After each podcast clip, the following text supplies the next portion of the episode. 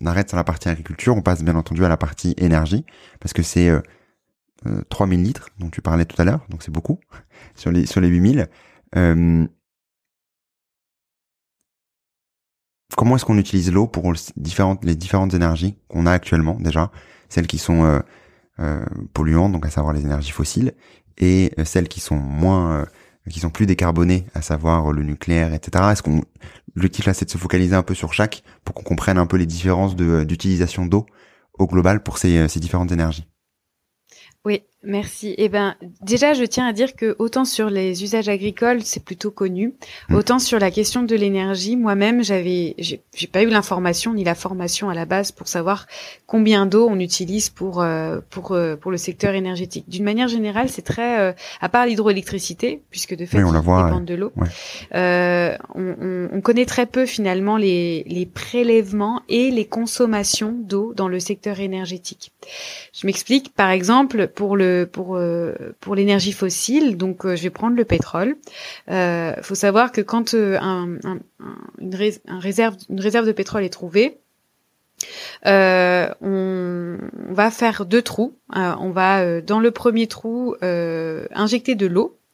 et dans le deuxième forage, donc on va pomper, on va, on va pomper le pétrole. on va récupérer le pétrole brut avec un mélange d'eau plus le, forage euh, vieillit, c'est-à-dire plus on va pomper de pétrole et plus, plus on va récupérer un mélange euh, d'eau et d'huile euh, avec bah, en proportion plus d'eau que d'huile. Parce qu'au départ, il y avait plus d'huile que d'eau, et, à la, et au bout d'un certain temps, il y a plus d'eau. Et donc, ça va nécessiter, en fait, plus on va, on va pomper du pétrole, plus les besoins en eau vont être importants. Pour aller chercher la dernière goutte de pétrole, on va devoir injecter beaucoup plus d'eau en fait.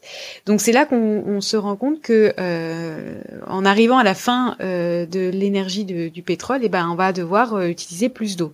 Idem pour toutes les ressources non non conventionnelles en pétrole les sables bitumineux, etc. Tout ça, ça va consommer beaucoup d'eau, mais euh, avoir accès aux, chiffres, aux prélèvements et aux consommations d'eau, c'est quasi impossible.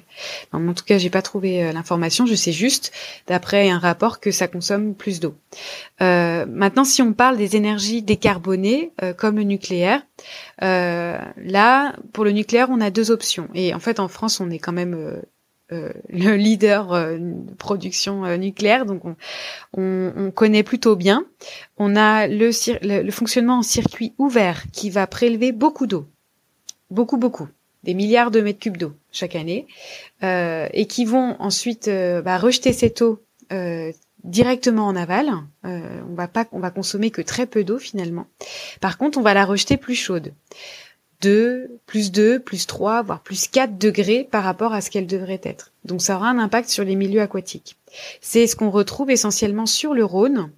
Euh, le Rhône qui est euh, le bassin, euh, le fleuve français le plus pourvu en eau puisqu'il est issu de la fonte des glaciers et donc il est plus frais, il est plus froid. Donc on a installé des centrales nucléaires en circuit ouvert ici on a d'autres, euh, on a des enjeux maintenant avec le, Rhône et le changement climatique. On mm. en parlera peut-être après. Mais euh, il y a un deuxième, un deuxième circuit qui est lui en circuit fermé et qui là va euh, prélever moins d'eau beaucoup moins, mais qui va en consommer plus, puisque en fait toute la, chaleur euh, de l'eau va, repartir dans l'atmosphère via ces grandes tours réfrigérantes que l'on reconnaît plutôt bien des centrales nucléaires. Donc en fait l'eau, euh, là la part entre l'eau prélevée et l'eau consommée, elle est plus importante. On est entre euh, 30 et 50% de l'eau prélevée qui ne retournera pas dans le milieu, mais qui va repartir dans l'atmosphère. Et euh, là, pour le coup, l'eau euh, va être un peu réchauffée, mais moins que en circuit euh, ouvert.